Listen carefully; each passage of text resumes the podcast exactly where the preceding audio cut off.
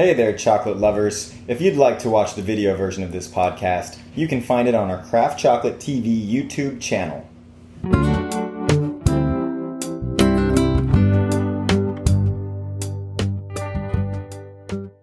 My name is Dylan with Manoa Chocolate, and today we are going to recap one of the experiences we had with Michael from Herufek Chocolate in the Czech Republic in the most beautiful area of the Czech uh, countryside.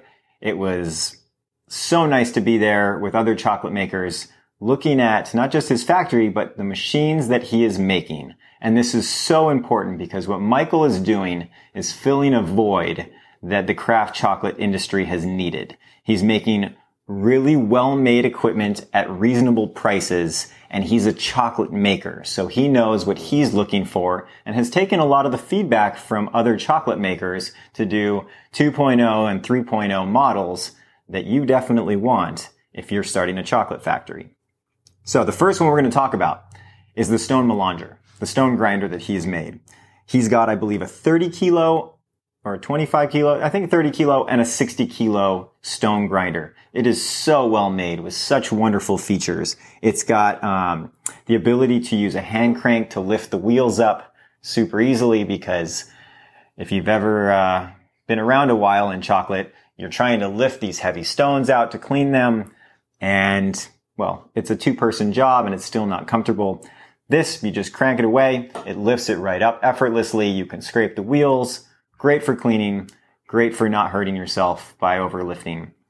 The tilting device, same. It's a little hand crank, tips the thing right down. You can control where it is without trying to hold the machine up and tip it and making a mess or potentially hurting yourself. Once again, um, the stone tensioners, the the the the ability to not need tools and you just use your hands to unscrew and screw things for tightening.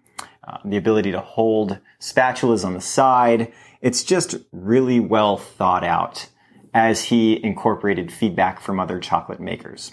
The other device that accompanies his stone melanger is a vibratory sieve, which is, is ingenious because it's so simple. You wheel it over, you're able to slide sheet pans of a certain depth that is underneath a finely meshed sieve. And so you hand crank the stone melanger down. It sieves, it pours into the sieve, straining out any larger particles that you don't necessarily want. It fills the sheet pan. You take a sheet pan that instead of weighing 20 kilos, it's 10 kilos or however much you fill it up, and then it's layered.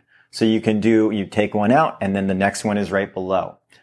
Brilliant. Love it wish it was around when we were using stone melangers.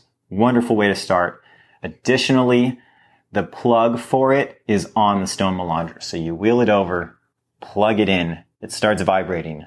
You pour the chocolate in. Bravo. Well done, Michael. The next one is his winnower.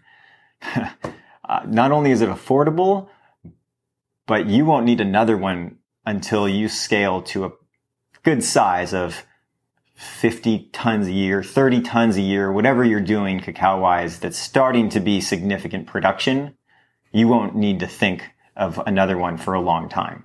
And so you'll, you'll have a wonderfully made machine, um, at a decent price.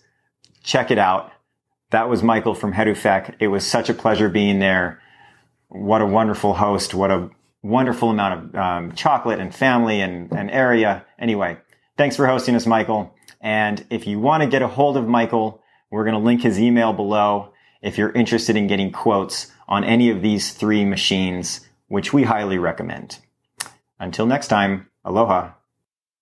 Hi guys. If you enjoyed the podcast, we'd appreciate if you subscribe and give a review. This helps other chocolate lovers like yourself discover the podcast. Thanks for listening and have a great day.